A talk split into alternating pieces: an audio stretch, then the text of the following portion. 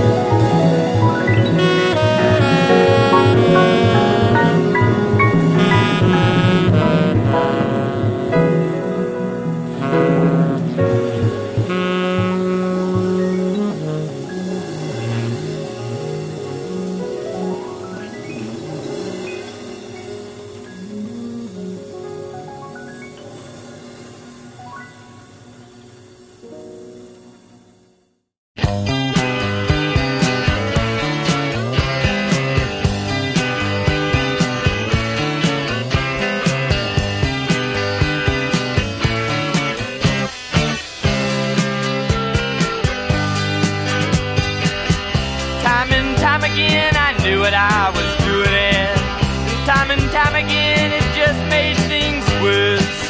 It seemed you see the most of what is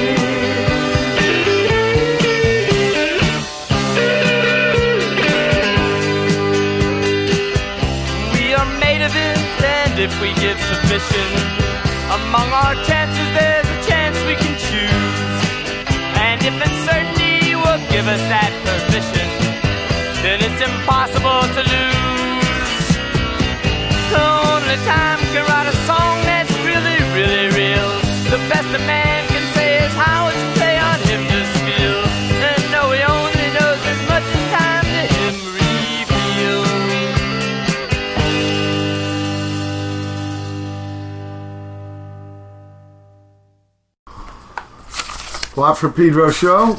I'm here in not Pedro though. I'm in New York City, in uh, which is Nitro. in uh, Nitro. Yeah. Okay. and it's uh, the Lower East Side part of New York City, Yeah. and uh, it's Richard Hell's pad here, and uh, he's my guest on the show. Oh, I should say, I started off with John Coltrane doing "Welcome." Welcome, Richard, the Watt from Pedro show. And I wish we- I'd have heard it. And then When do I get to hear it? Um, uh, as soon as we get done, it'll go right up. you can hear it many, many times. and then we heard "Time." Speaking of times, Right. by um, That demo version that's on Spurts, right? yeah, yeah. Because when I got it, it was on a seven-inch, and one side had Oh yeah, two yeah, right, Neon right. Boys, The Neon Boys, and, and one had yeah. "Don't Die" and "Time." Time, right? Yeah. Now, were those demos? Mhm. Oh, Yeah. same exact version that's on Spurt, Yeah. but maybe a little less crack. It might, I wonder how much different they sound. I don't know because uh, you know he definitely went through a few stages of mastering. Right. I remember the level was pretty low because you had two songs on each side. So that was kind of quieter on the record player. I'd have to turn it up a Oh, little bit. But they were uh, they were trippy sounding compared to uh, the Blank Generation. And of course, it was the first time I ever heard Neon Boys. I had no idea. It's the only time anybody ever heard Neon Boys. You know, You guys there never nothing else. We never played that. live, and that's the only thing. Neon Boys never had a gig. No. Wow. Yeah, in fact, we made we cut those tracks that are on that single you're talking about, which are also on Spurts. Yeah, right, uh, right. The compilation CD from Rhino. Um, we made those uh, tapes because we had finally just thrown in the town, thought we can't find a second guitar player, and we had had Billy Ficca up in New York, away from home, um, brought him here in order to form a band, and then we spent months looking for a guitar player, and we couldn't find one. Uh, but we had rehearsed those songs and written those songs in, the, in, in during that period, and So we thought, well, we got to have something to show for this effort before we send B- Billy home. Um, and that's what we did. We went in and uh, recorded like six songs. Yeah, because Three that high I, I wrote shoe. and sang. I mean, I wrote the lyrics and Mhm. sang. He at that time I hadn't really, I wasn't really writing music yet. Um, uh, though I kind of came up with this song called High Heel Wheels, which That's it, high heel wheels. because that's the same bass line as you gotta lose. I mean, it's, it's based on the same. Uh, uh, anyway, so but Tom Tom did three and I did three, and Tom's uh, never um, allowed his to be released. So What three were those? uh, I can't remember the names of them. Because I have one of them was called Hot Dog. One of them was called uh, I think one of them was called sixteen fifty. I'm not sure. Maybe Poor Circulation. I can't remember for That's sure. on because I got some gigs of you guys playing together Yeah. as television, and I think and then a couple of those songs survived. Yeah. persecution. Uh, Well, your first bass lick is you, you got to lose, and that you put it on the high heel, heel wheels. Right. How'd you get into the bass Well, from when- a bass player? Just because uh, when we started a band, Yeah. um, uh, we wanted to be able to play right away. Yeah. And you can. Um, and Tom had been playing guitar for years. Um, it, I, I, it would have taken me way much longer to become competent enough on uh, guitar to perform uh, than it would to learn some bass lines just by rote. So Everyone says. um, so that's basically the reason why, because it was possible to play it right away without Okay. any really knowledge of of how it's played, except that you learn your line, you know, yeah, and then you can gradually pick it up as you go along. Did you know bass players?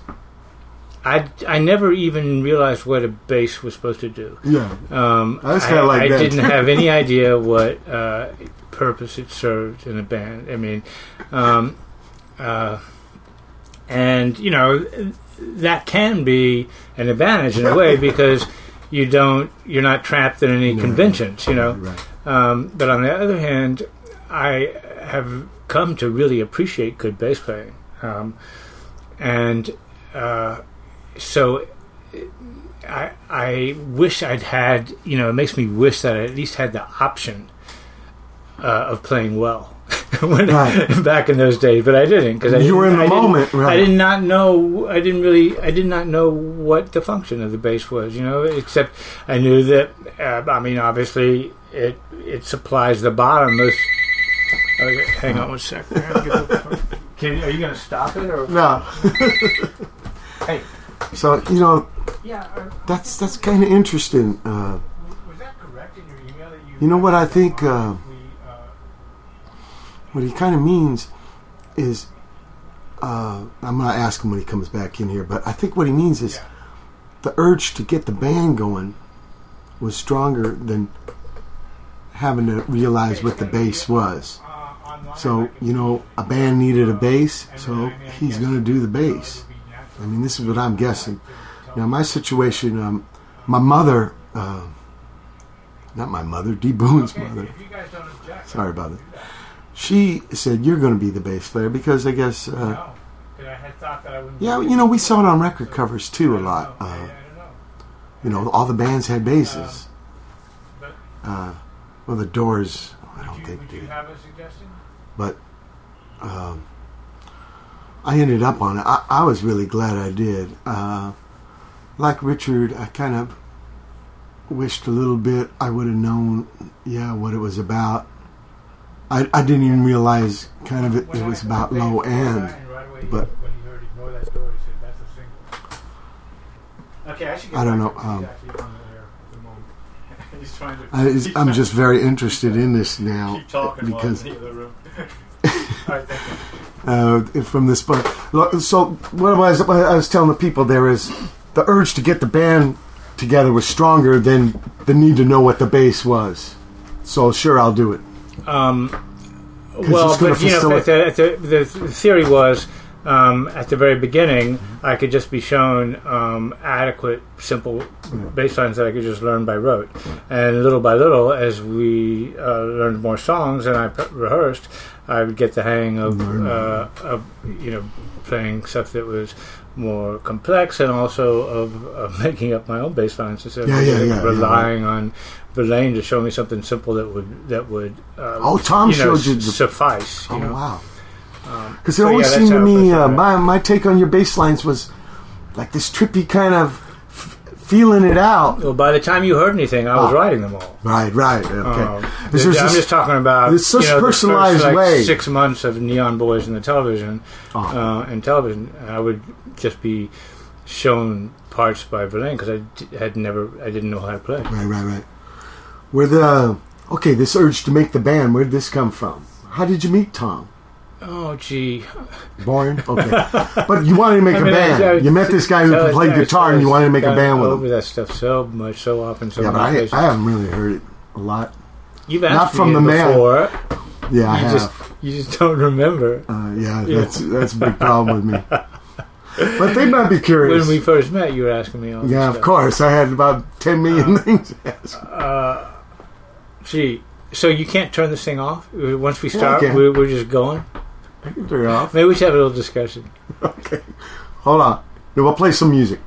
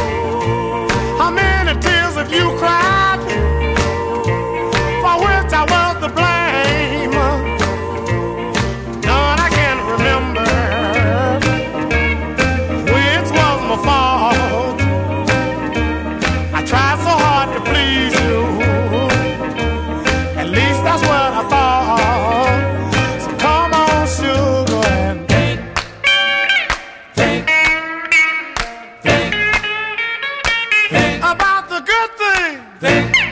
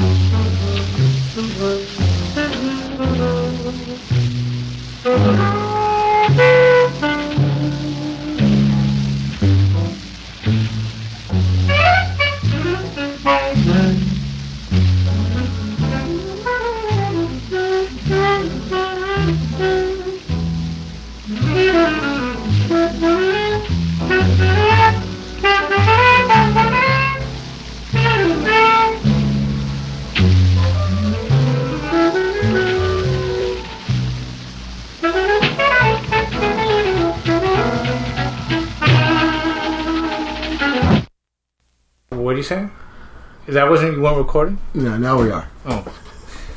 Um, Tell us when we played, yeah, Richard. this was uh, that was Charlie Parker from 1948 on uh, 52nd Street playing live when a, a guy just uh, came to the gig. It was another musician with a tape recorder, um, obviously um, sitting near to Bird uh, and the bass player, and you can hear the drums pretty well. Uh, but a couple of spots in there where you can kind of pick up Miles because he's in the group too.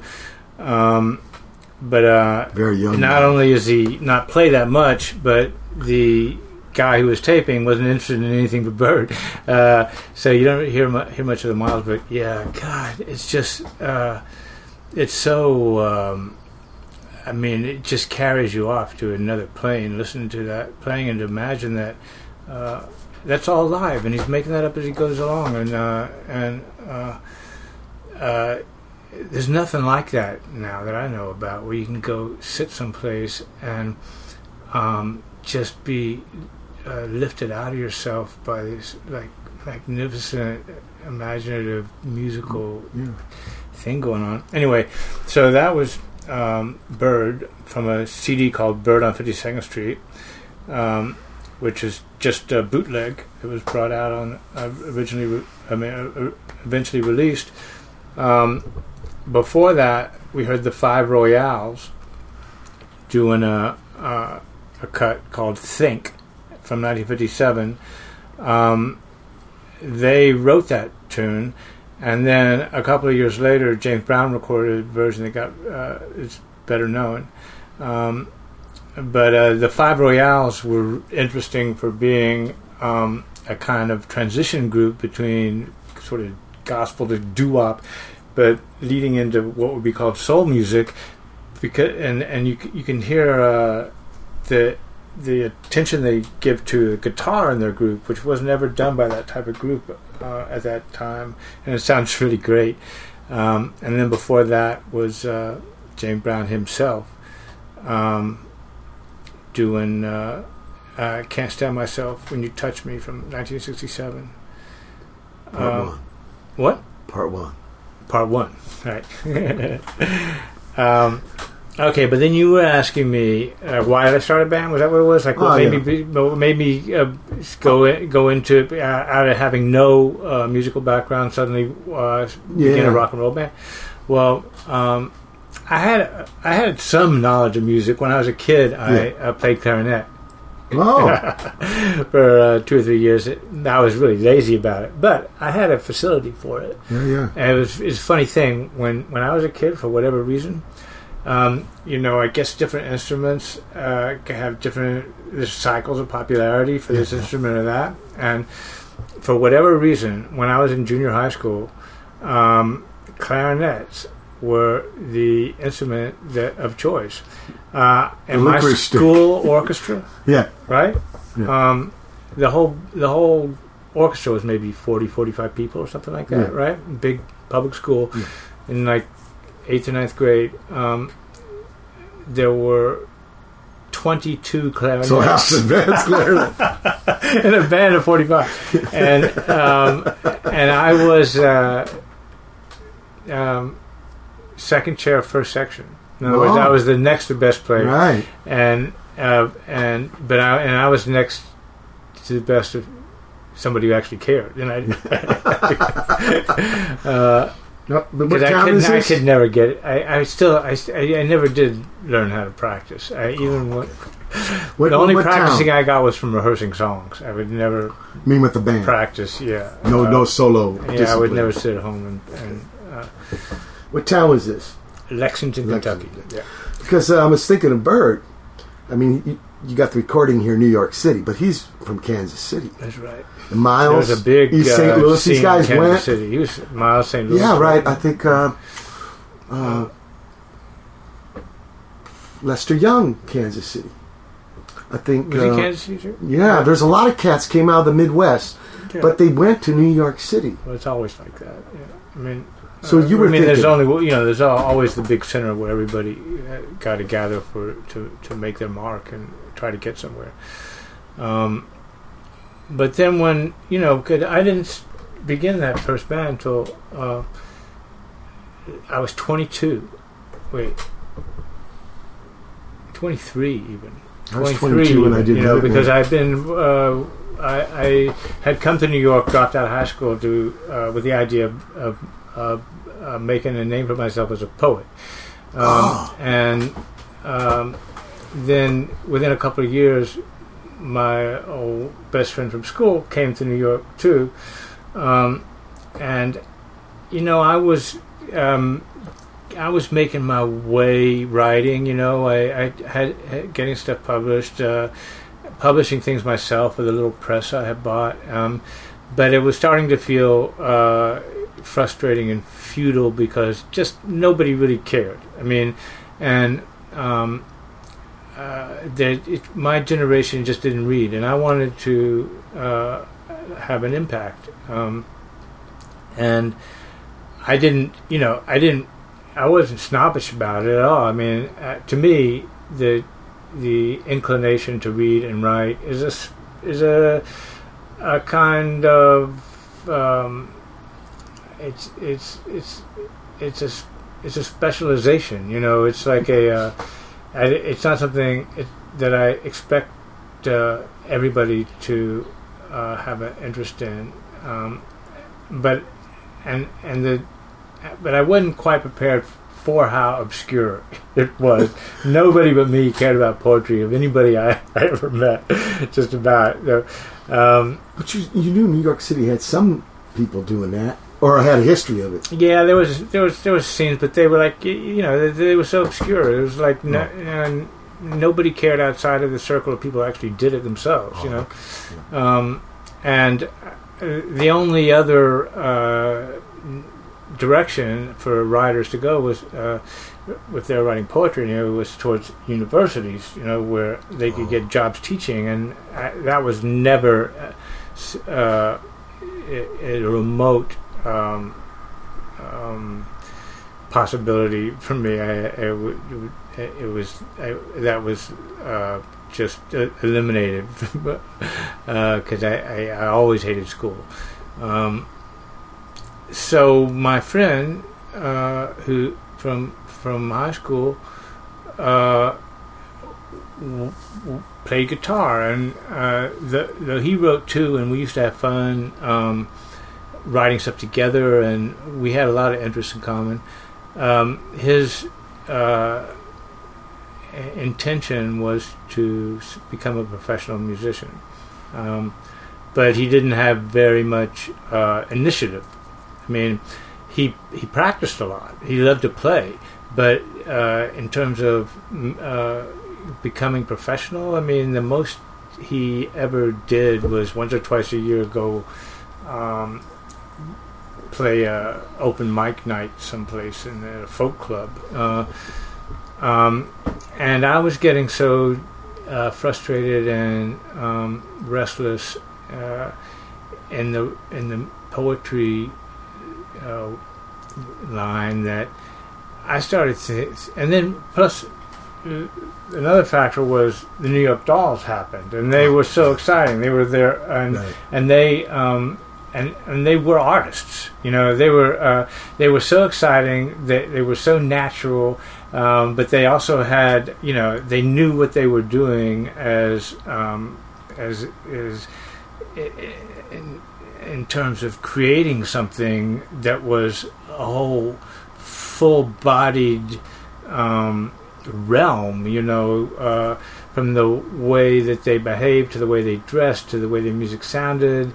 Um, to what the lyrics said, Yeah, yeah. um, and they weren't um, virtuosos. You know, part they Yeah, they were coming out of just depending on attitude and self confidence and the desire to have fun and and make make their mark and have their say as being sufficient to be a great band, and they demonstrated that that was possible and how you could not only did not have to be conventionally um, uh, uh, very, you know very skilled um, in a conventional way, uh, but um, that it really was there was no limit to how creative you could be. I mean, in fact, it was it it, it it it included so many realms, uh, areas to to be uh, creative in, whether it was the graphics that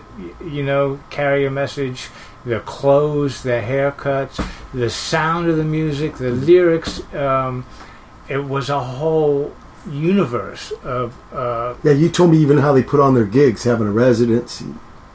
Right. That was a yeah, that was something that I learned from them too. Yeah, that uh, when we first started, um, when we were ready to go out and play, I thought we should do what the Dolls did, which is find a place where we could play every week, because that way um, people who are interested in us didn't have to like try to figure out and follow us around and. Uh, but would be able to rely on knowing that they could go out for a good time on Saturday night here. Um, and so that's how we turned up CBGBs. Anyway, so the um, I, began to think, wow, maybe the uh, solution to my maybe the, the, the direction to go, like to get to to to uh, you know release this stuff that I need wanted to be um, putting out there was uh, in a band. Um, Yeah. and so, um, uh, Tom had only been playing acoustic guitar. Um, uh, w- w- then we started talking about making a band, and uh, and I would, uh, like I, as I was saying before, bass was the natural way for me to go Yeah, because it was something I could learn to play adequately for the type of material we were doing, um, song by song immediately, and then have the idea that I, you know, would um, improve and get be able to, um, you know, get branch out. The as the longer we played, but um, so that's how we we started the band. What about the third guy? Mike? Yeah. I do not want to go into step by step, Oh, like okay. the f- kind of following three or four years, everything But what about your drummer? I- that have that you go read, you know, like "Please Kill Me" or uh, oh yeah, that has a lot. uh, What about your drummer uh, man though? I thought that was interesting what? because you said uh, Neon Boys never played a gig, but drummer drummy had to go home, so that's why he ended up doing the recordings. Of the the Because I didn't know that. I thought Neon Boys did gigs. Um, but people don't even know who the Neon Boys are. But anyway, got, okay, yeah, the, because that was something that came out. I mean, my first band, Yeah. um, for all intents and purposes, is Richard Hell and the Voidoids. You know, because that was the first band that I made a record with. Right, right. Um, but I was in two groups before that for a year each. Um, television short a time. that I that I was one of the founders of. Yeah, yeah. Uh, two groups, television and the Heartbreakers. Um, television was like 74 to mid 75. Heartbreakers was like 75 to mid 76. And then I made the band that uh, that um, you know I have a record of. Um, right. uh, but you now you're asking about the Neon Boys, which is a really I esoteric information. But yeah, there was one that. single that came out, you know, th- five years later in 1980 or something like that. I don't can't remember of a group that was the um, very first time that I ever tried to play when we were first um, me and Verlaine were um, first uh, working up material and trying to find a guitar player, second guitar player, and the drummer was Tom's friend from Delaware, where Tom lived, named Billy Ficca, and so we needed, in order to uh, audition people, we wanted and to work up material, we wanted to have Billy here, so um, we, we asked him to move up to New York to form this band, and um, and then we couldn't find a second guitar player, uh, and we finally gave up because we there was the pressures of having uh, you know pulled Billy out of his life to be uh, come up here to make a band, and then Mhm. there was no band being made because we couldn't find a guitar player, so we had to finally give up on that. That's, and uh, that's so trippy. that's when we made this recording of, You didn't want to be a trio. like an eight track No, we needed two guitars. Yeah, just- yeah, that was the whole conception was two like guitars. D Boone did not want another guitar. We wanted to be a trio. Right, well, that, But uh, that's- Billy, that's very distinctive. Yeah, I know everybody's got a different trip. Very distinctive drummer, and being bass player, you know, yeah, I'm, uh, I'm kind of a little curious about drummers sometimes, yeah. especially ones that. Are, Yeah, he plays. A, he's yeah. He's was very uh, unusual drum drumming style. so I was Uh, like it's wondering so- where he so came from. Rackety and all, Yeah, all- yeah. you know, like so, so uh, all over the place. Like, uh, um, uh, it's you know, he comes out of jazz, but there's Oh. no jazz drummers that play like that either. No. It's like, uh, but uh, I mean, I guess uh, you know, I mean, it's definitely Were you curious about how the bass and the drums talk together at that point? no. I know No. nothing about that. I didn't know anything about playing bass. I never learned. I, I never ever became a uh, a good bass player. I just I would I would come up with lines that um, I could use to teach uh, to to get the band to um, play the changes that I wanted and have an idea of the uh, feel. Um, Yeah, I was a But, big uh, fan of it though. well, you know, Sometimes it- you don't know what's happening, right? All I'm hearing is stuff come out of speaker. I have some image. You guys, maybe like the dolls thing, you had a package. There was an image there, but there was also sounds that I wasn't hearing from Arena Rock, man. Yeah, There were well, some but bass in, sounds I um, just on that Blank Generation album. There isn't any record that sounds like that. I mean, um, and I don't think most people really get it, like really respond to it. And even me, um, I go through cycles of, uh, you know, of finding it really exciting, and then uh, other times thinking it's just. Um, lame and incompetent. Really? We Well, thought it was a mind blow Some songs or other, you know. I mean, we're coming from Pedro and whatever. Maybe our Yeah. perspective was skewed. You know what was But- a real trip? Was the last three songs. You did a Creedence song. Yeah, yeah. We couldn't because we were waiting into Creedence, Creedence. Yeah, right. And then it goes into this But weird. did you recognize that as a Creed? Did you know that tune? we knew when I met D Boone. Because that was the Golliwogs, right? I mean, Yeah, but we only. It's on the first album Yeah, is, with a right. bass solo. Yeah, right. It's the only one. right. But our version We- sure I- sounds different, doesn't it? yeah, and we thought this was the idea of punk. It wasn't a sound; it was a state of the mind. Oh yeah. And then the next song was this trippy story and these chords. D Boone was like, "Yeah, look at these chords," because we, we're we're seeing gigs in Hollywood that are nothing like this. And then that bass line and the th- it was on the single too, but it was a little different. Man, that is such a trippy bass It's line pretty close. for another. Another Well, it sounds different. It's more like Yeah, like yeah. toothpaste coming out of a toothpaste tube. It's bad. I mean, it just really was That mind blow on yeah. us. Yeah. And maybe it's our fault, you know, and maybe you shouldn't blame yourself, but man, we just it had phenomenal impact on us.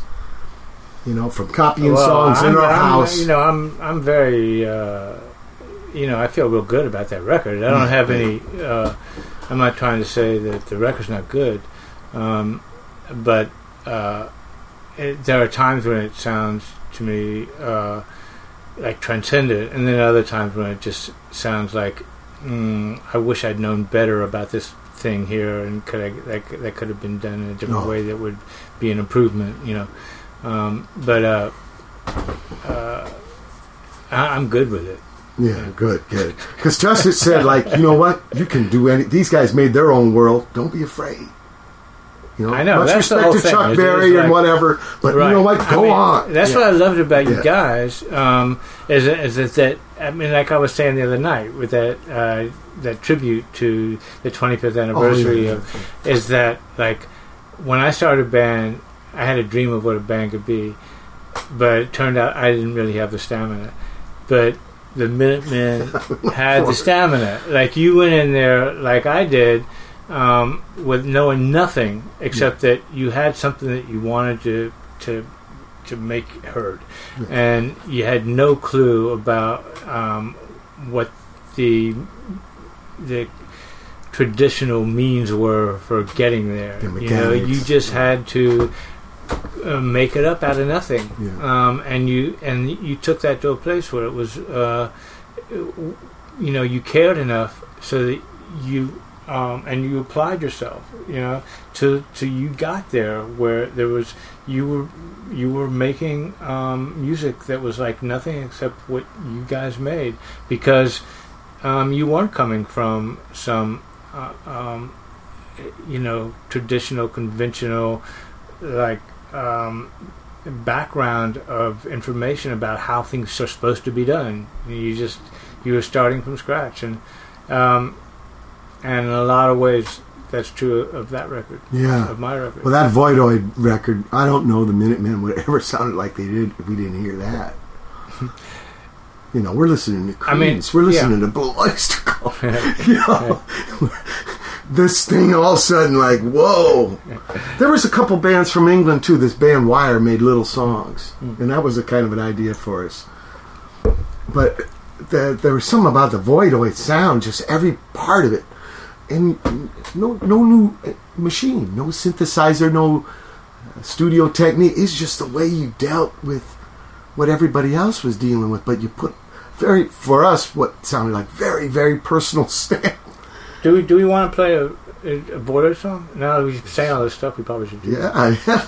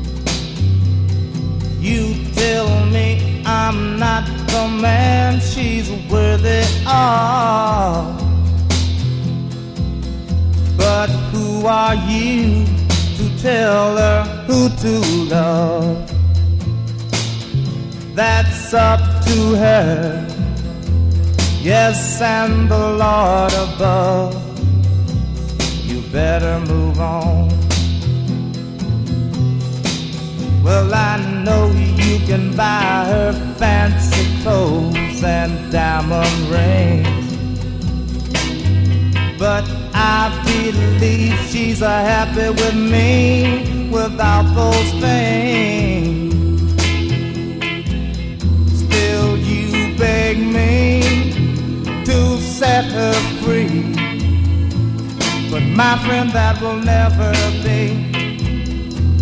You better move on. I can't blame you for loving her.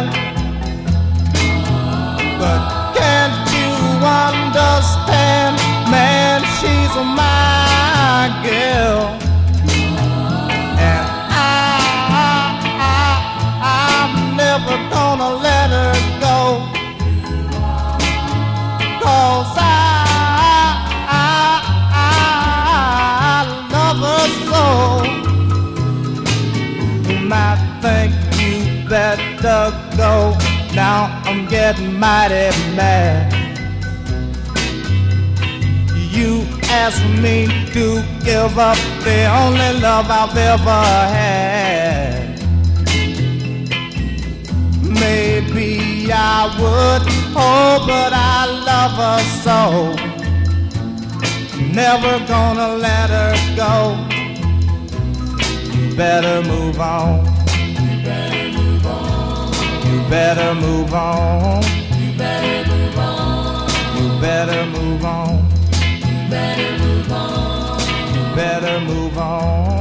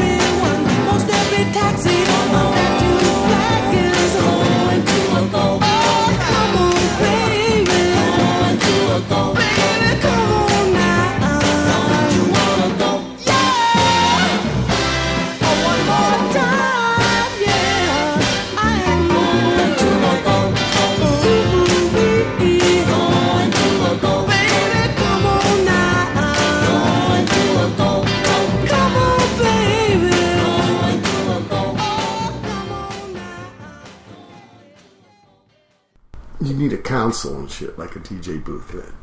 Yeah. A little too tough. Okay, a Watt from Pedro show. Oh yeah, so the the you you play Walking on the Water, right? That was That was we first. were doing that sounds like yeah from the from the Richard Held the Voidoids was Blank Generation album. Then we heard Arthur Alexander um, from 1961 doing "You Better Move On," um, which was which was later couple three years later done by the Rolling Stones in the early part of their career. Uh, then Link Wray um, f- f- doing Run Chicken Run from 1963. Um, uh, and then Smokey Robinson and the Miracles uh, doing Going to a Go Go by 1964.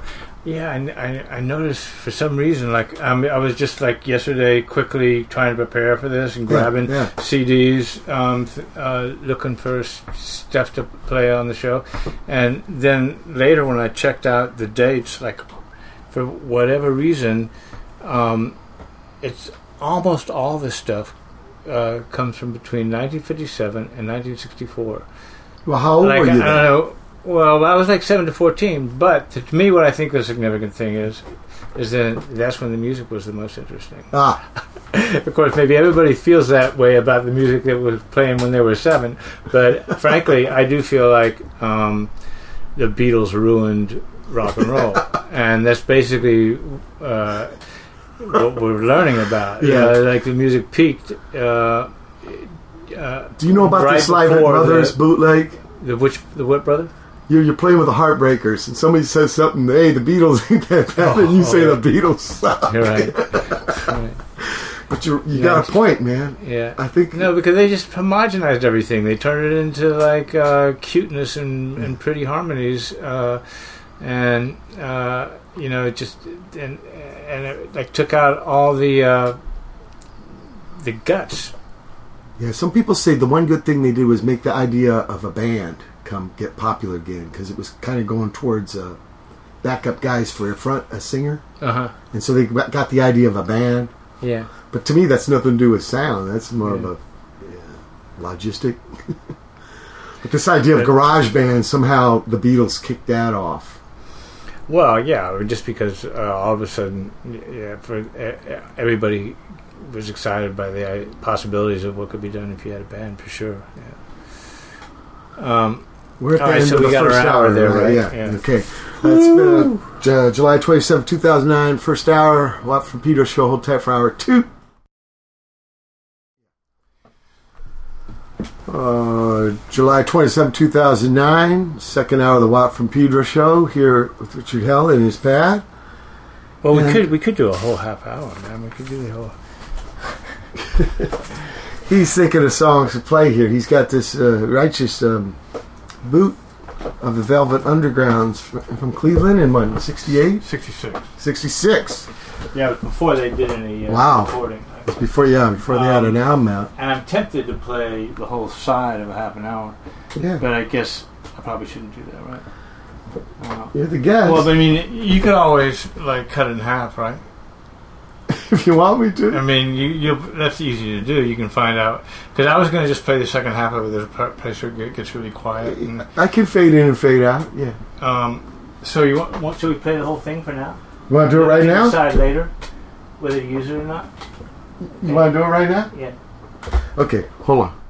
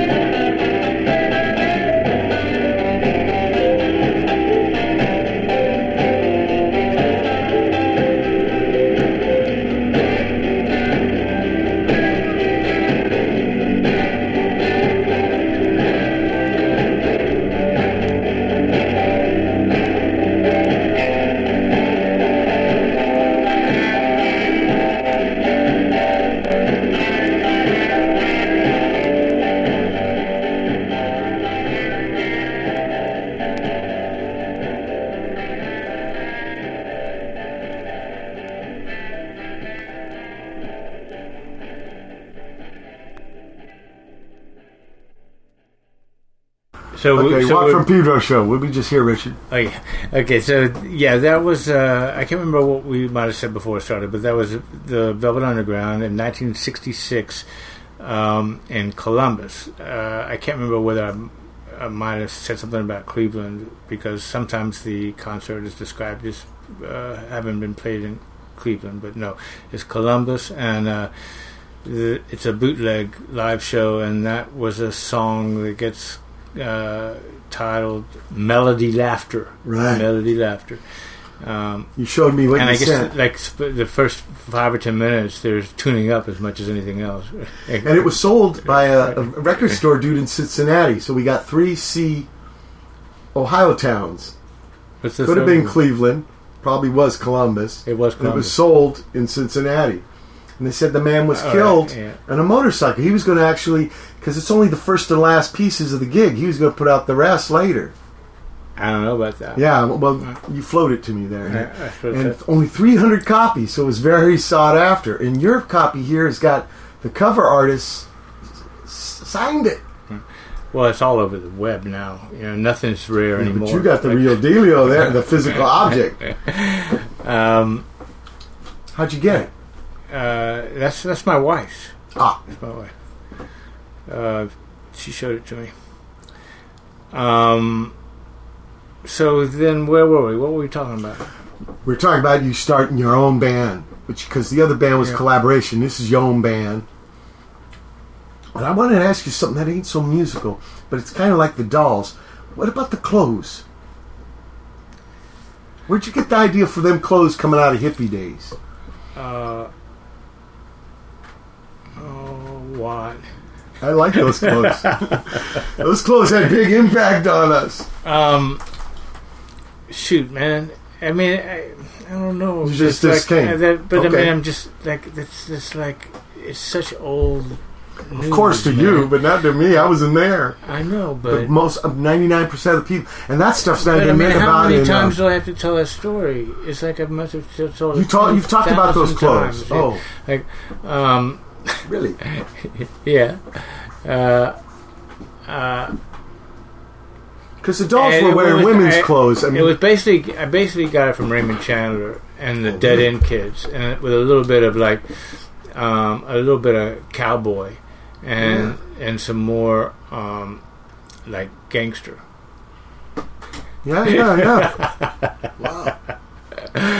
Um, now you know it was a, a way of trying to um, return to uh, real life what had become um, all marketing, you know, and co- commercial, uh, um, like representation of um, of um, of um,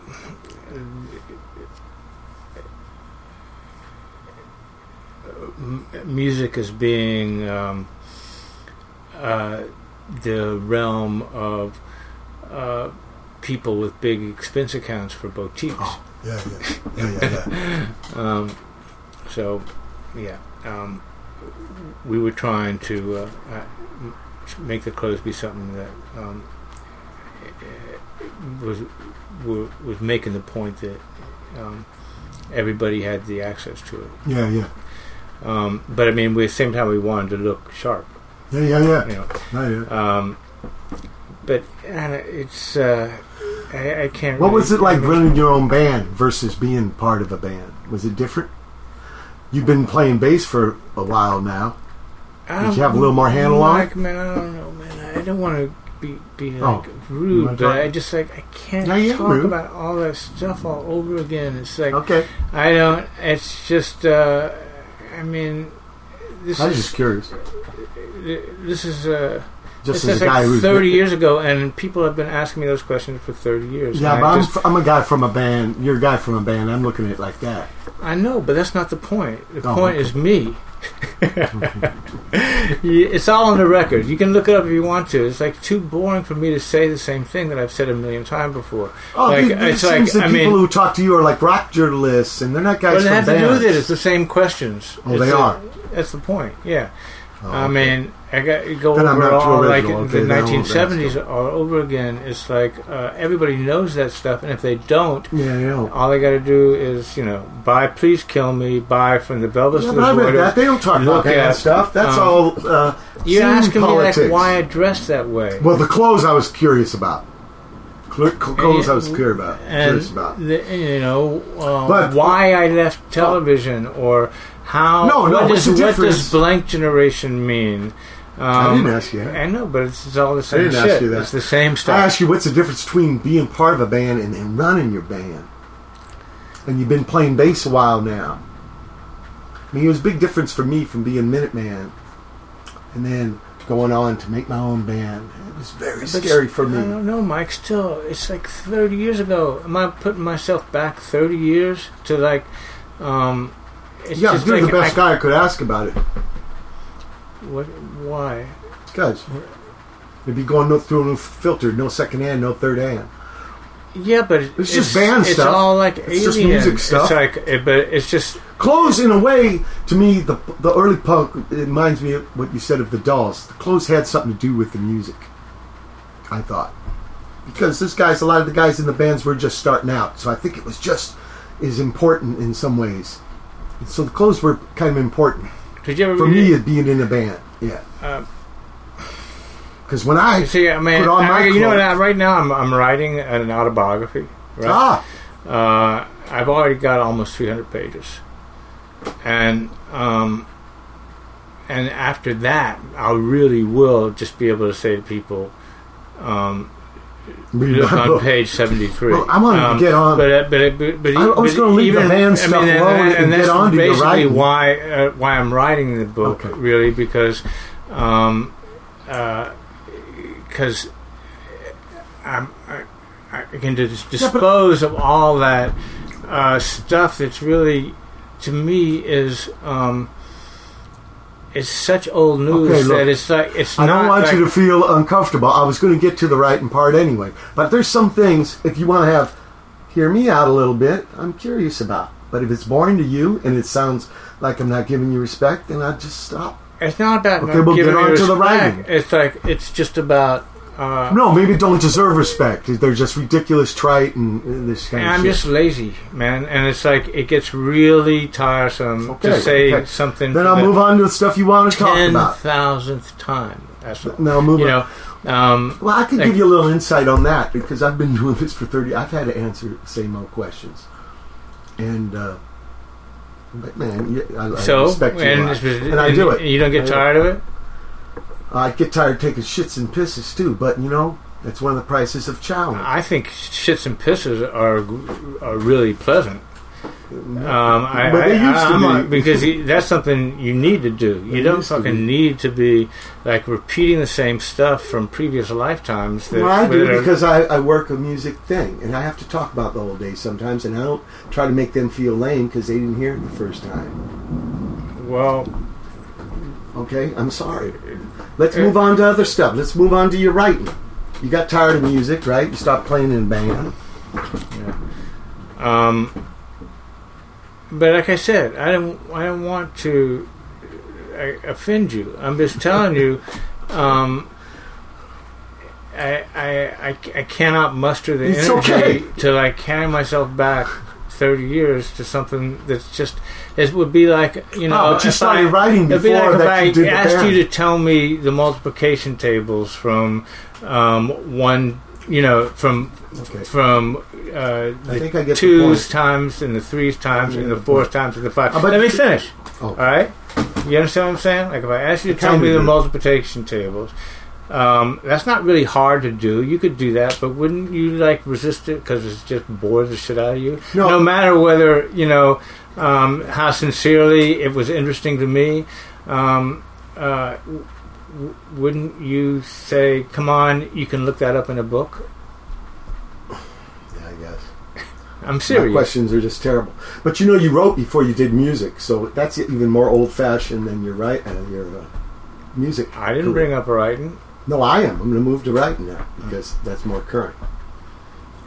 Now, you said like in '85 you stopped doing music, stopped touring, Yeah, I uh, pretty much I retired from music and and you don't want to get into 84, why that because that's in the book. what what. You don't want to say why you got out of music. Um, yeah, I got out of it because uh, I decided I wasn't suited for it. I, I hated touring. Um, uh, I was real vulnerable to all the negative sides of it, like taking drugs because the, life is so boring. You have to do something to like uh, pass the time.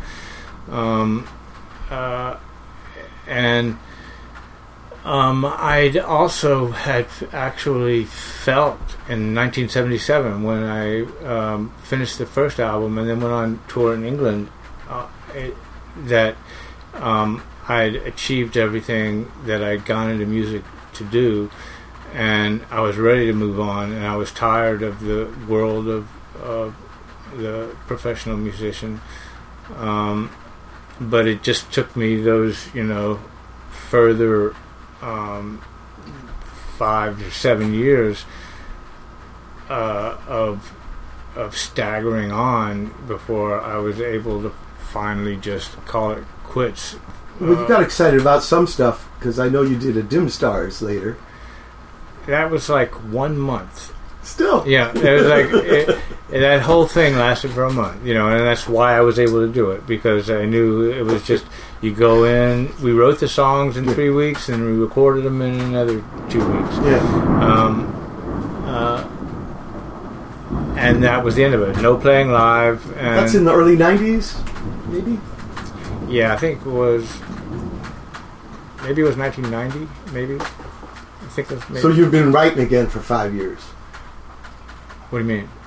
Leave music, went to writing. Oh yeah. Well, actually, you know, for those the first few years after I left music, Yeah. I did not know how I was going to make a living. You know, I was casting around trying to figure it out because you know, getting a uh, a reputation uh, as a writer that's um, strong enough so that you can actually do it professionally Yeah. and pay your rent is uh, t- takes some uh, time and uh, effort and initiative and um, I didn't know whether that was practical or not. Um, turned out that it was.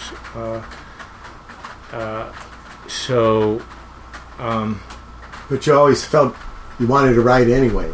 But for adults, well, I you always, got to make I always living too. did write. You know. Yeah, that's what I mean. I, I- I always wrote. I mean, writing lyrics is writing too. And even when I was writing the lyrics, I, I usually kept n- notebooks and journals and um, and, and would write this and that at the same time. Though I I pretty much uh, kept it under wraps because um, when I first started in a band, I, I I really did not want to give anybody the chance to uh, dismiss me by classifying me as like a rock poet or something like that. So I never like acknowledged the po- the, the uh, writing side.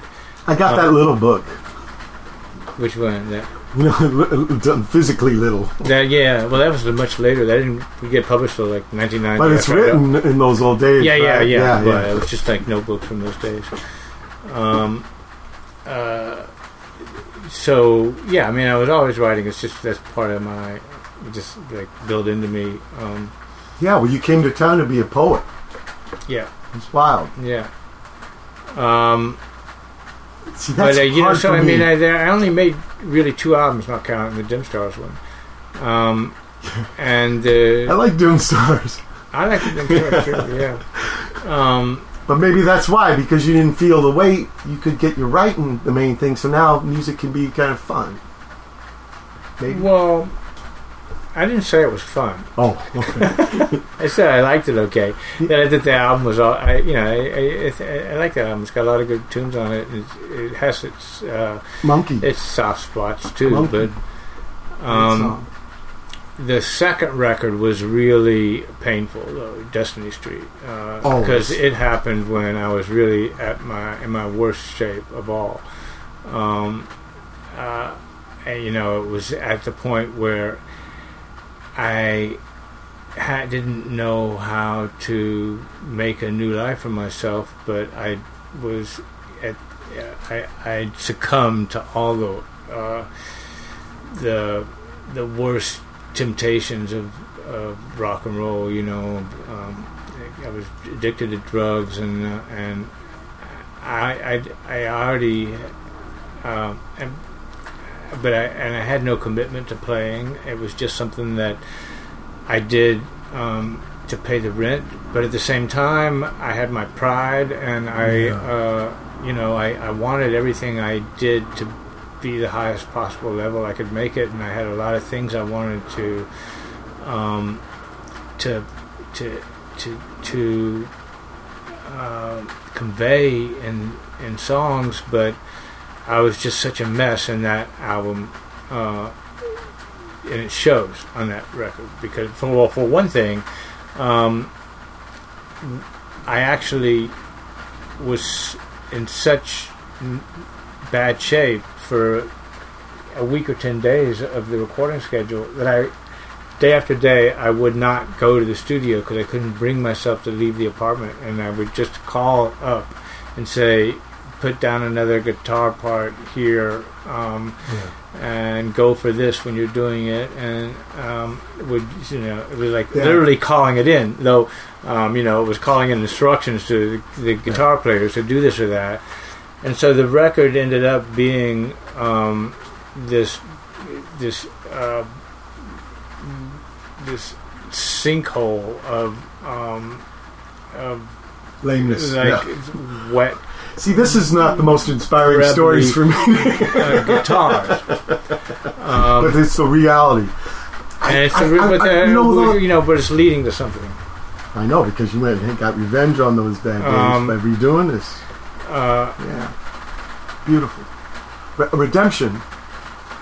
A little bit, but so I eventually, writing. I eventually got the rights to that record back, and uh, just like five or six years ago, and um, let it go out of print, thinking I would, um, I, w- I would find a way uh, eventually um, to bring it out somehow improved, although I didn't have any idea how I could do that since all, all, there were no uh, masters anymore. The guy who produced, recorded the original thing had lost all the tapes, um, and so all, all I had was a CD. And what? How can you let? What can you do with a CD to make it better? You, you can't even remaster it because it's already been EQ'd. Um, so, but then I found this tape of simply the rhythm section playing the parts that actually ended up being the rhythm parts on the original album, which were great. Um, just bass, drums, and really strictly played um, interlocking rhythm guitars with no solos, no vocals. And it made me realize that I could use that as the foundation for completely redoing the record and making it sound the way that I would have done in 1982 if I'd had it together. oh, 82. Wow, Yeah, it was 1982. Well, that's right. ago. That's right. So that's Um, kind of far back. It's pretty far back. Um, but that was the that was the most fun I've ever had So- in so- music. was like uh, making this record, So like, uh, which is which we like, call like generation 77, 80. So it's five years. Yeah. Uh, so it's the new record's called Destiny Street Repaired. Yeah, repaired. We repaired. Redeemed. Um, Redem- redemption. and we, I used Bill Frisell and Marc Ribot and, Yeah. and Great uh, musicians. Ivan Julian from the, the original band. Um, so, you know, the record company was really strict, and it was reasonable for them to be about um, about keeping all of that stuff under wraps until it actually gets released, so that you know it's there's at least not like file sharing and free downloading going on before the record's even out there. Um, Yeah. the people who bring it out is this uh, company called InSound. uh, They're online. Yeah. Um, they're like the biggest uh, American uh, distributor of indie vinyl. um, the major American distributor of indie vinyl, bringing out this new release. But they're gonna. They said it would be cool to play Kinda a do. cut, right? Not one of the like better known ones, but one that I really think is that that, that I really love. It's actually.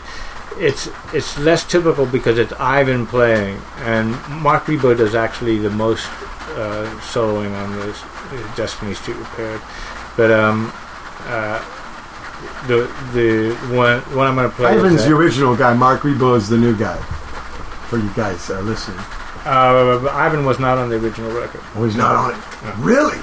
No, he, was, he didn't play on Destiny Street. I didn't know that. See, that's why it's good for me to ask. Some, some of these things I don't know. You know, I don't. That's why I ask them. Um, I didn't know that he's not on that record at all. no, Wow. it's, a, it's uh, Quine and a guy called Maush. So, uh, Whoosh. so uh, we're gonna listen to uh, "Ignore That Door," the new version of it that's from. Destiny Street Repair. I didn't even know there was a dude named Ocean. You never read the back of this album cover, did you, Mike? Not close, I guess. You're a music man. You read Ulysses, but you don't read the back of I my got album holes. cover. I got holes. well, I was going to tell you about writers. Like, I, I can't do it very well, but it's a big part of my music. Number. I've, I have big respect for writers. So for you to move from music to writing was not, to me, a slide down. there, here's the music.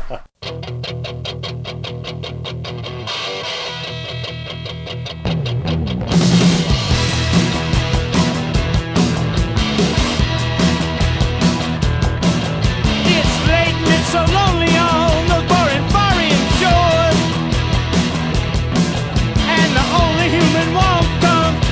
from decomposing whores. However much you're bored, you best ignore that door.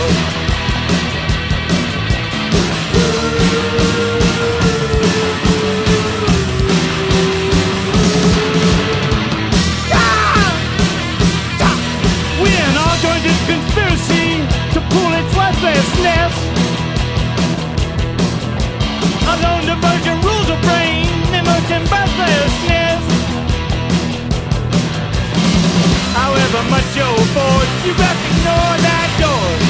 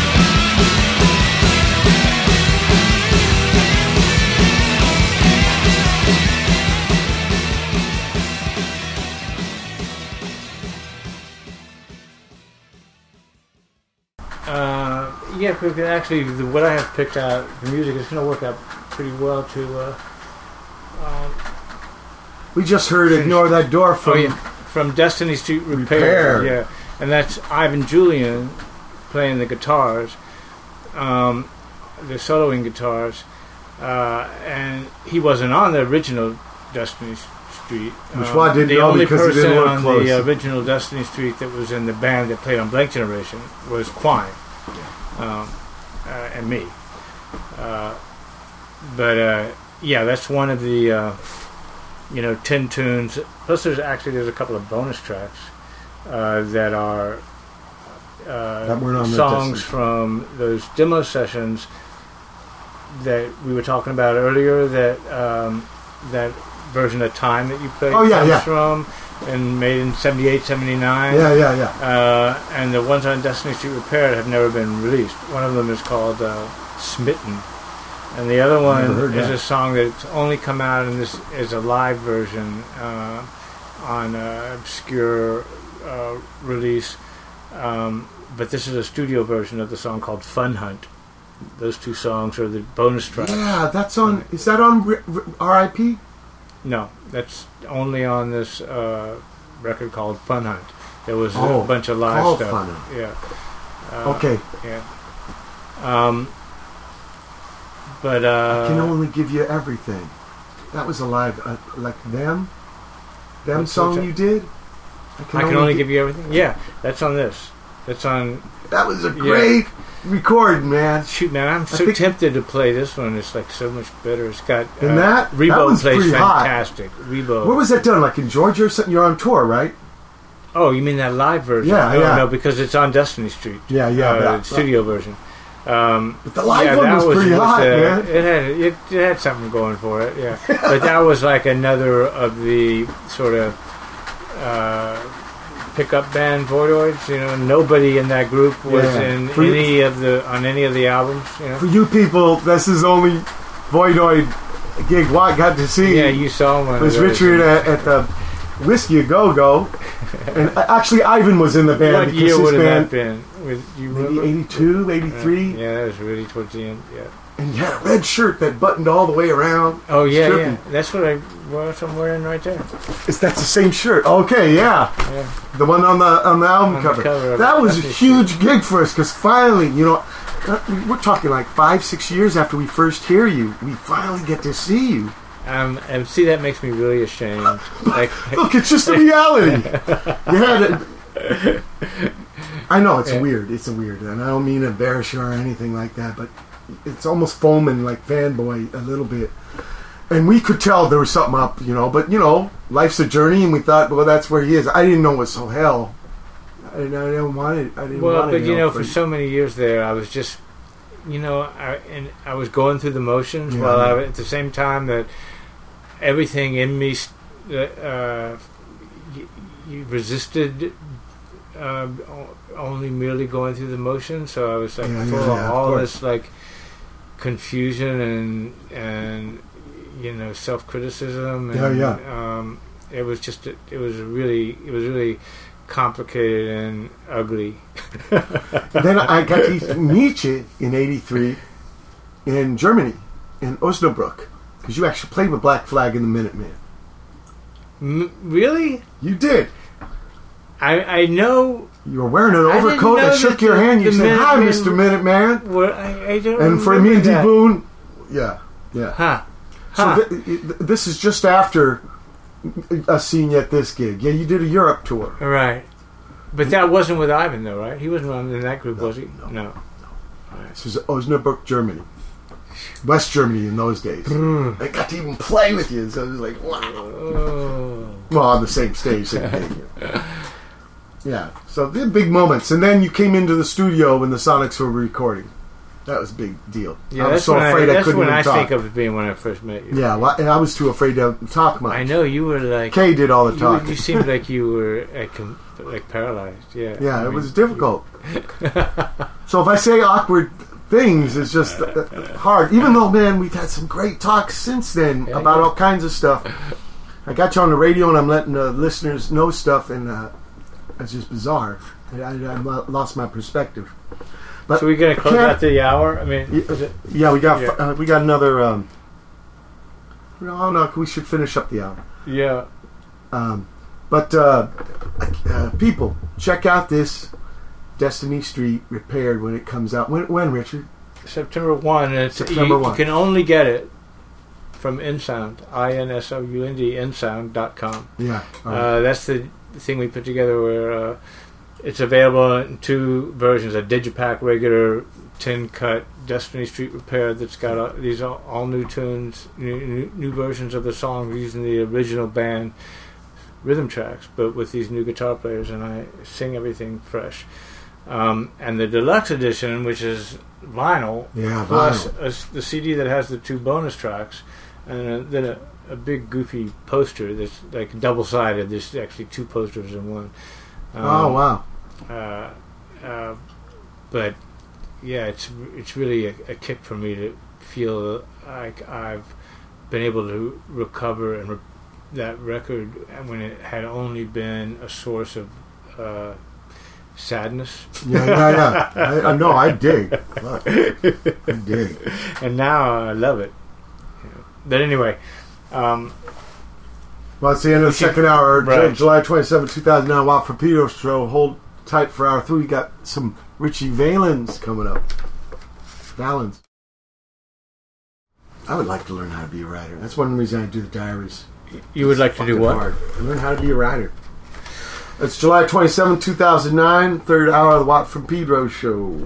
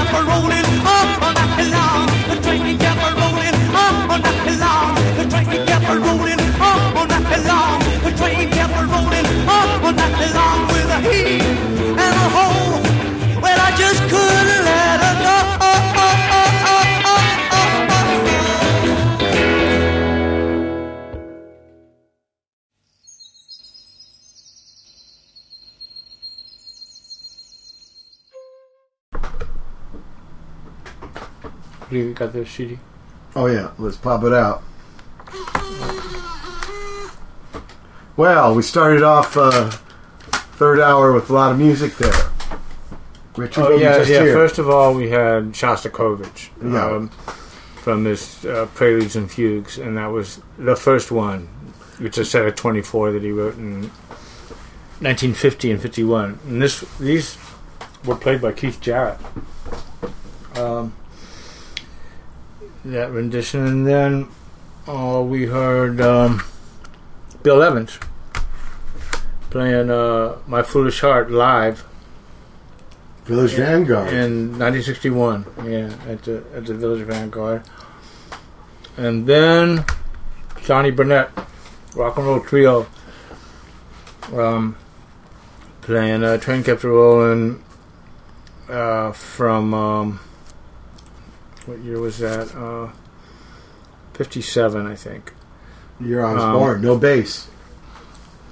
And of course, that song been covered a million times since. So it, it was everybody knows best the uh, Yardbirds version. Um, and the band when it had both Jimmy Page and Jeff Beck in it, Blow up. they, they called it "Stroll On." Stroll right? On, it's in that movie, Blow and Up. Blow Up. Um, but it was actually picture got blown up. Right. From When the- I was young, I always thought it was about some kind of bomb. But the then, Antonioni, uh, right, about this photographer. just like Proud I Mary. mean, it means it both ways, you know. like I'm Proud sure. Mary, I never knew that was about a steamboat. No. Yeah, I thought he was being a metaphor about the big wheel keep on turning. It's a fucking paddle wheel. Um, now, I remember when I was like five, and the number one song was uh, "Hound Dog." Yeah, Elvis. Yeah, and I, I can really distinctly remember really well sitting out in the backyard of our little uh, tiny house in the middle of Lexington, Kentucky, um, playing in the dirt with a radio that I could hear uh, nearby. It was playing Hound Dog. Whoa! What the hell's that? I don't know. Sit on some. Oh, let's look at the door. Oh. that was a doorbell. Yes. Somebody's making scratching sound. Hello. Hello? Who the fuck is it? Sorry, wrong one. so you're in the backyard. Um, it's not the big yeah, mama the radio's Thornton playing. I'm like, I'm, and I was completely mystified, line by line. You ain't nothing but a hound dog, just a crying all the time. Like, what does crying have to do with a dog? Um, uh, you ain't never caught a rabbit, dog, rabbit. I couldn't put it together Oh, and you ain't no friend of mine. It was completely incomprehensible. yeah. I mean, you had to be like a, a backwoods um, Or been you to know, a dog. redneck who grew up with dogs that went hunting for rabbits for you. Or you been know? to a dog track because they get the mechanical. Make those Right. motherfuckers. Yeah. um, but uh, yeah, this train kept rolling. Uh, it was actually written in, uh, I think it was '51, uh, and played by one of the uh, guys who got credit for writing it, named Tiny uh, Bradshaw.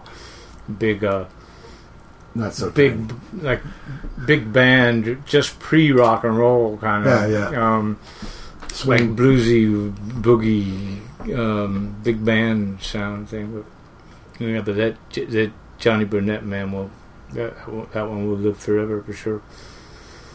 Yeah, I saw Foghat play it. T Rex. Oh no, kidding! Wow. God, I, I, I love T Rex in, in this early seventies. Bizarre. Yeah. I remember We're those days. 14 Like deep. that was just when we were starting to really pay a lot of attention, thinking we, we were going to make a band, and we wanted to know. Um, we we, we wanted to know what was interesting that was out there, and and what was interesting to us was in T Rex, Slade. I saw Um, Slade too. yeah, you saw ten Slade years after, much right? better than ten years after. Hell yeah.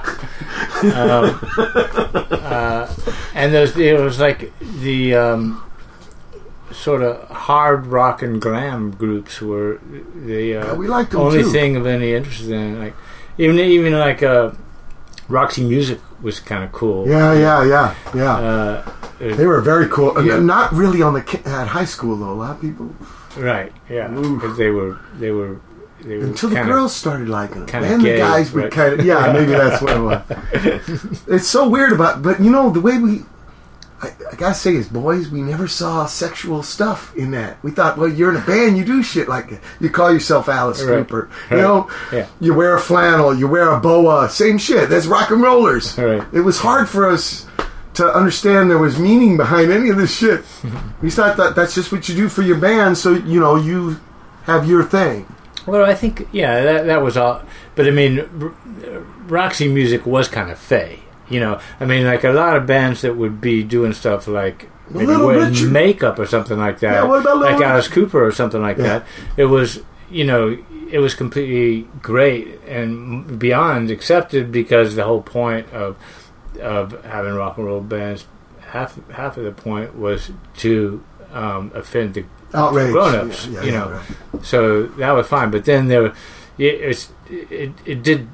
One of the last frontiers was like actually being like uh, like playing up gayness. You know, Yeah. I mean, I but mean, I I mean, didn't uh, like that Mick till Jagger did that. Um, Little Richard, yeah, Little Richard did it. right from the get go. Uh, David Bowie did it, but oh yeah, yeah, yeah. Little Richard. Um, I you know Tutti I- Frutti. Yeah, I mean, I, it's it's hard to uh, picture him uh, being popular, you know, uh, except that the music was so addictive and Yeah, yeah. fantastic and exciting and great. But yeah, man, like uh, the, the the makeup he wore and So and how exaggerated he was and like uh, you know, Long, like tall totally Sally? Queenie, yeah. Yeah, I mean, jeez, Yeah. these songs are. I mean, the train kept rolling rolling's pretty intense, but, But it was like at that time things Yeah. were so repressed Right, that nobody could even interpret it that way. You know, Yeah, because it would be like beyond belief. Nobody. would- no way. Yeah, But it was yes way, and you know, and later on we figured out, yeah, these guys, you know, it's not just a rock gig, Right. yeah, it's a whole life. Uh, didn't know, yeah, uh, Roxy was trippy for us, but We thought they were just kind of original. You know, Uh, I never. I swear that stuff never came into our minds. I don't know why. Because they all seem so weird. You know, maybe because our town very uniform. Not a lot of individuality at that time. The way the hippie stoner thing had come in, had whittled its way down to, uh, yeah, harbor working town. Everyone wore Levi's. So when we started going to those gigs up in Hollywood, man, this was all. it was a mind blow. I remember I spray painted Pedro on my bass, and people thought my name was Pedro. I didn't know. Yeah. You know, there's the disconnect was so big. So these things that seem little trivial and small, they were huge things to us. But it helped us be a band and not just copy songs in the bedroom. That's why. Well, I did you do all your learning just by ear? Like, um, well copying the record? yeah. right? Yeah, that's what I mean. There was a hippie guy who lived in his car who showed us how to copy off records. And we were 13, 14. So, were you able to like uh, tune up by ear right away? Did you did you get that and oh, be able no, to? that took a while. We thought if you played down on the corner and it sounded right, then you were in tune. But we didn't know your down on the corner had to be like the other guy's down on the corner. Well, you had to match up. Yeah, we thought- instrument to instrument. Yeah, we thought some guys like the strings loose, some liked them tight. We didn't really relate. That's the- I have no tapes of these days. Thank God. that's great. You know, we no sensitivity. No, we didn't know. That's perfect. Fucking didn't know. And then trying to learn off the records. You know, you're just you couldn't slow them down. You couldn't repeat them. You, it's you, Jesus. I remember, you know, just doing the American Woman riff for hours on end. But she, his mom, it was the projects. This is after Navy housing, and there's no guns a lot yet, but there's a lot of fighting. So she wants us in the house after school. So she wants us in a band. Nothing like to do gigs. Just wants us jamming after school in the house. Once you started doing it, and she saw. I mean, No, she she didn't gets- actually suggest it from the beginning, but it wasn't Yeah, her idea. Was Oh yeah, she's going to be in a band. You're going to play bass. What? I didn't know fucking what a bass was. Really? Yeah, you got to understand. I'm from some Where did she get the shit. idea? She played guitar, Oh, so she wanted her son to play guitar. Mm. And then the bands, you could tell it on the album covers. There was a bass in every band. so did you guys like um, immediately? Uh, uh, immediately uh, get excited by it once you started? I mean, was Yeah. it? Did you get completely, you know, engaged with the? Yeah, was it? Was it we were like? missing parts. We didn't know music was for expression, so we never wrote our own songs. Yeah, you just but it was still was was it like a thrill though? It was yeah, but like building models, like wow, almost like the real thing. You know? Yeah, yeah. Well, there's that riff. I mean, yeah, kind of savant. Like not savant. That means you're smart. I mean, but kind of like. Well, do you think like that, it so it would capture us right. just doing the one lick over and over? Do you think that the stuff that you um, learned to play by practicing, or Yeah. because you were imitating records, you know the the little, um, you know the the the, the riffs and the song construction Yeah. and etc. Do you think that ended up having a big influence on what your songs uh, Yeah. sounded like later? Yeah. I mean, um, Yeah, that's Okay, what I- intrigued us about Voidoids, the licks, the chords. Even though we didn't have instruction on it, by hearing all that other music, this stuff was fucking mind blow to us. did No. you would did you actually like, try Whoa. to imitate some of the Border songs? Too hard. Yeah. We were t- that st- shit was so squ- square, you know. And that's why when we first heard jazz from these punk guys, and we thought they were doing punk too. We had no. All we knew was arena rock. When the punk thing comes and you see these band, well, first time we ever saw clubs, and you know you could talk to people, and you could talk to the guys who just played. Then we thought, wow, we can do this. Right. But before that, never thought, no way. How long had you been messing around uh, before you heard uh, before you got inspired by a punk? Punk band? comes in '76 when we graduated, 18. Started at 13, so five Hmm. years. Wow. So were you pretty? Were you working pretty hard in those five years? Like were Yeah, you, but we were were you totally putting a lot of retarded. It was, in? in, I- it was in the dark. you know, the one guy taught us how to copy, kind of copy, you know, where you try to get match the note with one of the notes Hmm. on that riff and then build around it. So we were, you know, it was stumble bum shit.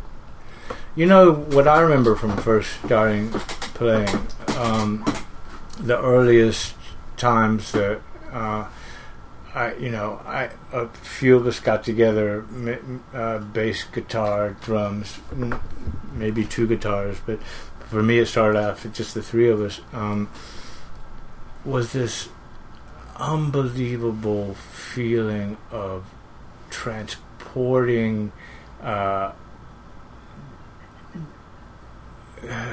power. I don't. It's, I hate using that word power because it, it power is usually negative.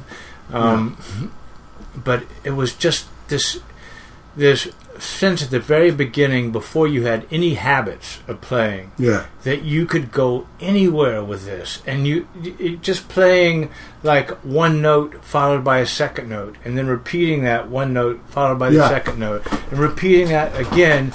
It just it just filled you with ideas, and um, it felt like so so powerful. Like from those one note back and forth, you could see in your mind's eye this whole array of possibilities, like um, just blooming out of it, and the words you could say to it, and how you could play it quieter the next time you played it, and what could be um, the import of the uh, of of the lyrics that you make up and how you can do it in a way that nobody had ever done it before and how you can do it in a way that would be exciting in this um, area or exciting in that area. And then when a drummer comes in and slaps something and then the other instrument adds something in between what you're playing and it just oh it, you know um,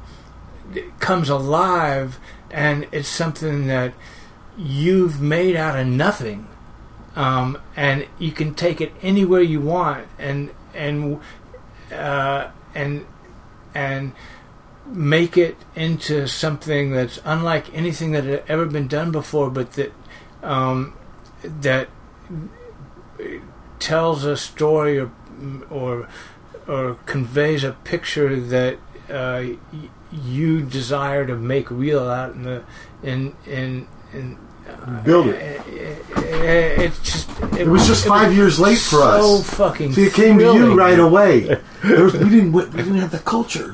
Hmm. We didn't have that culture. yeah We didn't know. It took us five years to find that. how much time do you have left Uh, 17, 14, 31, 29 minutes. oh we got that much okay You know, I want to make sure we can believe fit me, in that, everything. that that came to us. Right. Right. That came to us when we saw those gigs. And you know what? What do the other guys say? These guys are late and they can't play. They miss the whole because of that culture. At first, even D Boone. But the first thing I said is, "Was we can do this, man." And then he got into it because you got to understand. Sometimes it's hard. That's why I consider you one of the pioneers in our life, especially. You opened up all this possibility where we best we're going to do is copy something. We can't use this as possibility maker. I don't know why. well Nobody to tell us. Nobody. yeah, and you know, I was a lot older than you were. You know, like I said, I we started my first band at 22, and I'd already been writing as as being something that I took seriously. Yeah, and yeah.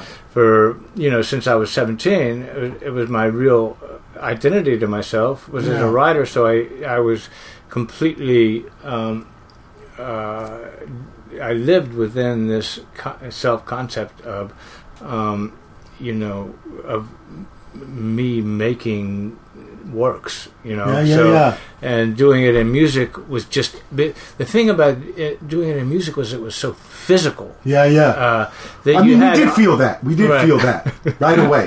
There was something about you know, Right. dun, dun, dun, Not only was it physical, but it was emotional in a way Yeah. that um, writing was not, because Oh, um, there's there's something about music, and this has always like uh, blown my mind and and and fascinated me from the first time I, I put my finger on it. That there's something about music that is inherently emotional. Like it's just like for example, and this is and this isn't like some theory. It's actual. Uh, it's it's scientifically true. And it, for instance, an obvious uh, way of, of example of it is Yeah. minor chords. Yeah. You play something minor and it sounds sad. And all that is is sound. Yeah. And everybody knows this. I mean, there's no controversy about it. Minor equals sad, Yeah. right? And the whole range of emotions can be um, translated or conveyed or um, or built into um, the music. Music is inherently emotional. It, Yeah. the, putting juxtaposing one tone with another and how you do it rhythmically and um, you, you know the the uh, the combinations of notes and chords and all the elements that go to making music it's a language of emotions. Yeah, somehow No, I, I it's really it's really mysterious. It se- seems so strange that that could be. It doesn't you know what i'm saying? Yeah, yeah. why should sound equal emotions? I mean um, Resonance. Somehow, nervous system gets caught up in resonance. No, 'Cause but resonance the means thing is, it happens, and it's like, um, Well, right, So, so you feel yourself doing that when you're when you're making music. You're actually, um, Well, resonating is actually You're- you're- shaking things up, right? So your body is being shaken in yeah, well, frequencies. uh, yeah. I mean, it's, it's the sound is air that's been put made to vibrate. You know, I mean, that's that's all that's happening, but. It's physical, right? But Yeah, the, yeah. the the way that certain sounds have an emotional import Oh. is really odd. I mean, I what, don't know. What about this connect? The brain, the mind. Maybe the same thing. Emotion, the music. One's a physical, one is set of idea or feeling. Well, I mean, there's um, been discussion about this, the brain, the mind. Yeah. Somehow they're connected. How? Well, well, one is physical, and and and one is the process of uh, abstract thinking. Idea. Right. Yeah. Idea. Um, but also culture, and- the other creatures it's living with. When you're But baby. anyway, what is the You know, I mean, you're schooled in certain things, and maybe be, living in bathing in sound. You learn certain things that ain't mine, but it's still a connect, physical to uh, emotional. I don't think emotional is always an idea, huh? Right? Maybe, yeah, right. um, but anyway, it was it was a new thing from that was apart from writing. Like writing, it's Oh. not like you put um, this word next to that word and it has an emotional import. But in music, you put this note next to that note, and it and it actually has an effect on the way you feel. Um, Oh, what about this? This maybe this never happened to you, but almost every book I read, it could be written 800 years ago. I start seeing parts of my life in the story. uh-huh. There's something loose enough about literature where you can see, like, whoa, this guy knows what's going on. And there's obviously no connection. It was written way before. Well, but I mean, it's it's it's intended to be talking about human experience, so it makes sense for Even you to the be future, able to identify with it. I It's still going to relate. yeah, um, It's like, man, this guy wrote this thing just for me, and you know he couldn't have. yeah. He wasn't near you. He's time wise, location wise, culture wise, but there's something trippy about literature that way. That's kind of special in its own self. That that might not be so intellectual, you know, because experiences are kind of emotional things. You remember things wrong, right? I have. yeah, sure. Why? Why does that happen? If memory was accurate, because you want to change them, you don't. You fuck up and make think there's a lot of reasons why. Yeah, right. Yeah, mix up their memories. But literature kind of taps in on those peculiar things that aren't so. What I'm, what I'm trying to get at is maybe writing isn't all so rational. No, no, it's, no. I'm not. And some people, some people like surreal people, try to exploit that non-rational. right? Definitely, sure. Uh, uh, but that's Sure, there's plenty of parts of literature that don't have to do with strictly uh, rational intellectual thought, but still, you, you can't like um, there's no equivalent to a minor chord in literature. You can't say um, you you uh, you know put uh, these five words next to those these these class of five words like. Uh, um, you know, a verb, a conjunction, and a, or whatever next to this class of five words, like a noun, uh, and all of a sudden you're going to be sad. No, that's that's all I'm saying. Yeah. Is Yeah, I that understand. is the music has this has That's these has all these powers that um, that when you when when you first start feeling the possibilities of um, using them, uh, uh, um, and you know it's hard to maintain that. The problem is uh, you you start playing, you write some songs. Some songs work better than others.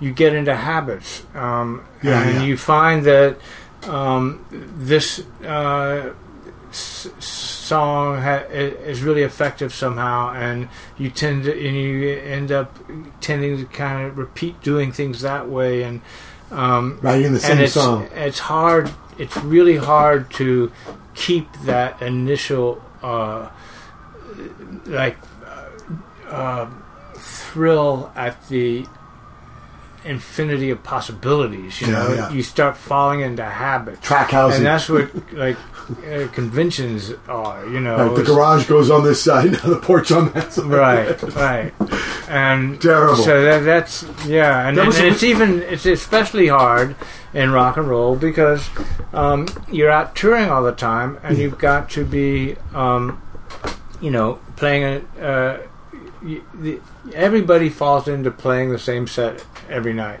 um, because it's so much easier uh, to do it that way and I mean, there's a every once in a while there's an exception. Somebody who demands more of themselves, but it's almost always like that. And pretty soon, and everything is done by rote. The thing that you hear them saying that seems so amusing and spontaneous, they said the night before. They're gonna say tomorrow. um, and it just starts all becoming oppressive. You, know, we, we were talking about double nickels on the dime. This was a problem. 45 pieces of music. How are we going to keep them from all sounding the same? And what we did was we used a lot of outside words. I started writing uh, music to other words. I kept Mm-hmm. writing the same fucking riff over and over right. because they were to my words. Hmm. So I, D Boone would just have stuff written, not even to be songs, and I would start getting Georgie, you know, and th- th- Jack Brewer's cousin. We were using the landlady's. Some la- a landlady left a note about the tub leaking, Uh-huh. but it was just to get out of. That was a t- way for me to get out of the music Right, trap right, of track housing. Right. Was the other because everybody's got different rhythm in their words. Right. Right. Yeah. That's You know what I mean? Yeah. That- there, there, there, there's liberating things about both, uh, and confinement things about both disciplines. Yeah, well, I wasn't comparing it to saying it was any different. I know, but I- I mean, in my mind, I always The am. thing is, when you got to go out and be playing Yeah. every, every night, night after night after night, and that is like uh, that definitely does. I have never written Like- songs on tour. No, Yeah. can't do it. People do do that, but yeah, I, I can't. Too agree much it. focus has to be on that gig and working Yeah. that. I can't do it. I can't do it. What I usually do is, here comes time for a record, and it's almost like you're in school and cramming for the goddamn. So many things seem like school. You got to get in front of the class. you got to read your report. You got to cram for the test. It's, it's shit Yeah. you thought was going to be all gone. Right. You yeah, know, I, I thought this was, was one phase of my life. Set an alarm clock, man. Uh, there's nothing on, it, it, on about touring uh, more typical than alarm clocks.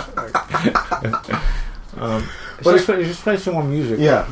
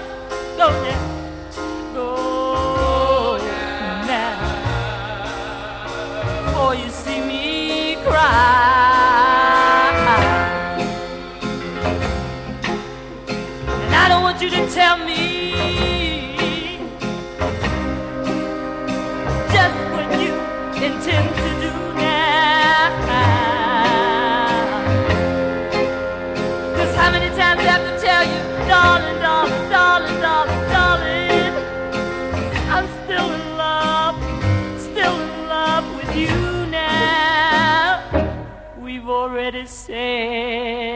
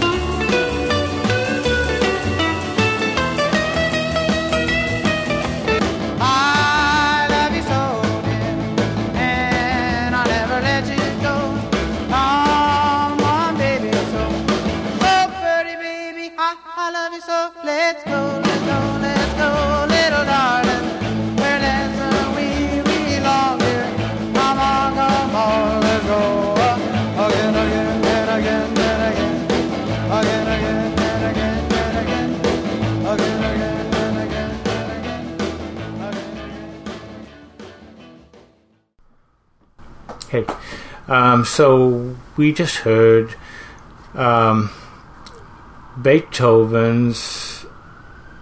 We started off. We, yeah, we started off. Yeah, right. The first of those three cuts we just heard was uh, uh, Beethoven's Sonata Number Twenty Eight in A Major, Opus One Hundred One, the first movement. You know, the whole thing is like 22 minutes long. We just heard the first movement. Then we heard um, Bessie Banks Oh, yeah, well, the pianist was Anton Kuerti uh, playing that Beethoven. And then we heard Bessie Banks uh, doing Go Now Which you from used. 1964. Uh, yeah, it, that song I uh, supplied the uh, title to my first novel called Go Now, When did you write that? 93 to 95. And that's the first It novel. was published you, in a little, 96. Yeah. you got a lot of little books you gave me. Remember Yeah. when I got out of that sickness and you were doing that reading in Beyond Baroque? Uh huh. You gave me a bunch of books. Well, uh, yeah. I mean, I, I can't. I was out there b- uh, behind a, a a book that had just been published. What year was that? That was 2000. Um, I guess that was May Hot and June. Cold. Was that was Cold. it was about Hot and Cold had just been published. I came in the. I, know down. you. You'd been in the hospital, right? I You, almost you died. drove up there, Maybe we turned down the fucking. To LA that technician. right? And the, I almost died. You were the first time I got out of the house in uh, six, seven months. all right, I know. And it was, uh, you know, Richard Bonney, my plumber friend in Pedro, told me, Richard Hell's in town. I said, I'm getting out. That You know, was I'm so still opened up down there. Right. I said, I'm going. That was so hip to see you there. That was great. That was great. And the third cut, But those books, were those poem books mainly what book? that you gave me that night? I don't remember. What I Okay, gave. you gave me books. Like Hot. Cold was one. Hot and Cold was uh, not cold. I mean, and maybe Voidoid. You had a, a different version, not this new one you gave me.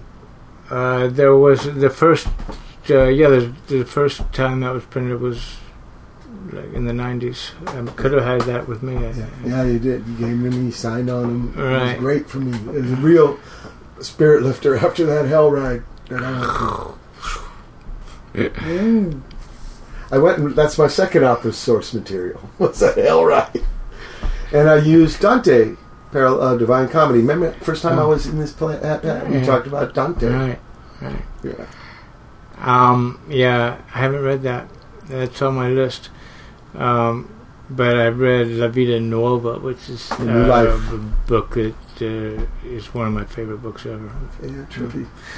Uh, but the third cut was uh, Ritchie Valens doing uh, "Come On, Let's Go," um, which still, you know, sound sounds so uh, real and fresh. Like it's right, right, uh, right in front of you. Um, it's a this is a weird set of music that I grabbed. You know, I mean. Um, most of it is pretty familiar. None of it is really obscure. Probably the least known thing is that Velvet's Well, for sure that is right but the but it, it's like a it's a wide range of of uh, types of music and I and it, I and every thing that I played is something that I I really really love though you know it could have been any of another you know 200 cuts that I have here but uh I was curious to see if I just like grabbed them without um, consideration of the genre or anything. Uh, what it would sound like to juxtapose them. And, you know, they're, they're played basically in random order. I didn't really. I Um, like I just uh, and so I, I just wondered what it would come out sounded like playing this weird range, jazz and classical and rock and roll and uh, that's universal. boys and girls and uh, um, seeing seeing with saying how that worked. Though I did, like I say, I noticed um, that, the big majority of it came from like this one six or seven year period, like just um, just at the end of the fifties, the beginning of the sixties, and um, but uh, yeah, we'll see when we when we listen to it back. How, how that works. It's weird because it is. Some of them, I'm sure, it's going to be hard to adjust because they're Yeah. so different to go from one cut to the next. Yeah. But I find when it's weird just because we listen to some of them as we're going along. Though most of them we don't hear much of the music because we're just like like ripping it down to the computer. But um, eh, it's hard to adjust. But then as you listen, you get pulled into the the uh, the style of whatever it is you're listening to, since the music is so good, even though it might be much quieter than what you just heard or something. Yeah, you yeah. think it might not Disjoint. hold up or something, but no, you get, you get, They all have their own worlds, yeah, you can get pulled into which it. is the personal statement I think music can bring and still be big enough to get on, get on this boat. and I want to thank you for being on this boat, this Watt from Pedro show boat, being patient with me, tolerant of my stupid questions. I'm sorry. I get. I get. You thought I was giving you a hard time, but, um, but I didn't mean to be giving you a hard time. I'm just- I'm like you know. I got. I had to be honest because when I'm That's you know when I try to deal with uh, certain questions, there's no way that I can handle it. I just have to say sorry. You have to try another one because And there's some old stuff. In fact, Destiny Street Repaired is the old thing coming back, and it's valid.